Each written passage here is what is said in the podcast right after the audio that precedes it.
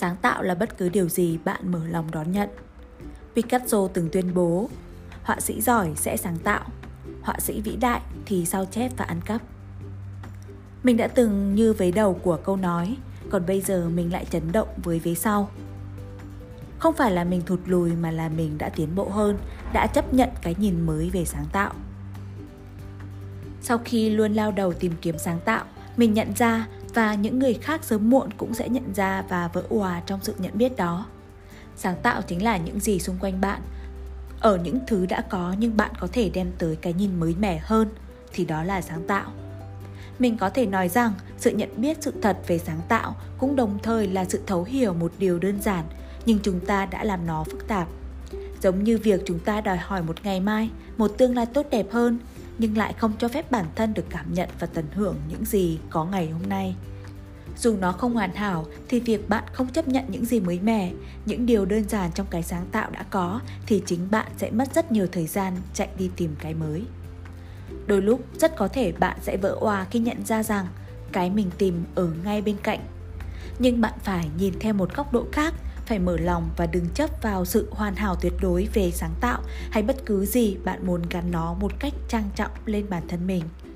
Và cách đơn giản nhất và hiệu quả nhất để tìm kiếm sáng tạo, sao chép, ăn cắp thì phải bắt đầu từ chính bản thân chúng ta bằng sự mở lòng và chấp nhận những điều nhỏ bé, những hạt nhân sẽ bùng phát thành sự sáng tạo. Đừng hạn chế sáng tạo chỉ là thứ sản sinh trong tâm trí mà sáng tạo tồn tại trong bất cứ phạm trụ nào như Leonardo da Vinci ngắm nhìn dòng nước, như Michelangelo đứng trước mặt một tảng đá trước khi tạo ra những bức tranh hay bất cứ tác phẩm vượt thời gian nào. Trong mọi vật chất, tất cả đều có sẵn sự tinh tế và sáng tạo vô hạn. Trong những gì người khác đã làm, bạn cũng tìm được những thứ tốt đẹp để từ cái đã có biến thành cái chưa bao giờ có.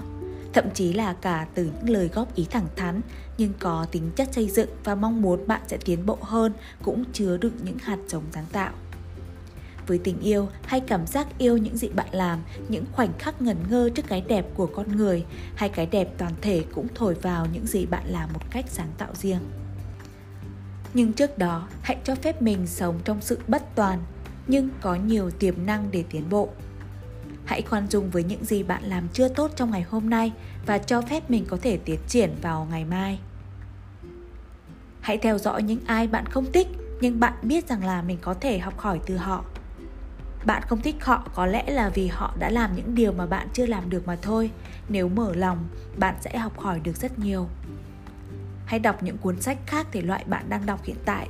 Hãy đọc những bài viết tích cực về những người khác với thái độ đón mở, vì bạn sẽ tìm được cái bạn không ngờ. Hãy chấp nhận những lời góp ý, những lời nói không nhẹ nhàng từ ai đó mà họ mong muốn bạn tiến bộ tương tự như những lời khen và động viên.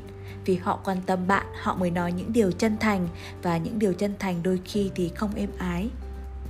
Sáng tạo cũng nằm ở trong người khác ở trong cái đã có hay cái bạn đã nhận thấy hàng trăm lần rồi. Khi yêu, bạn sẽ làm những điều điên rồ nhất để yêu.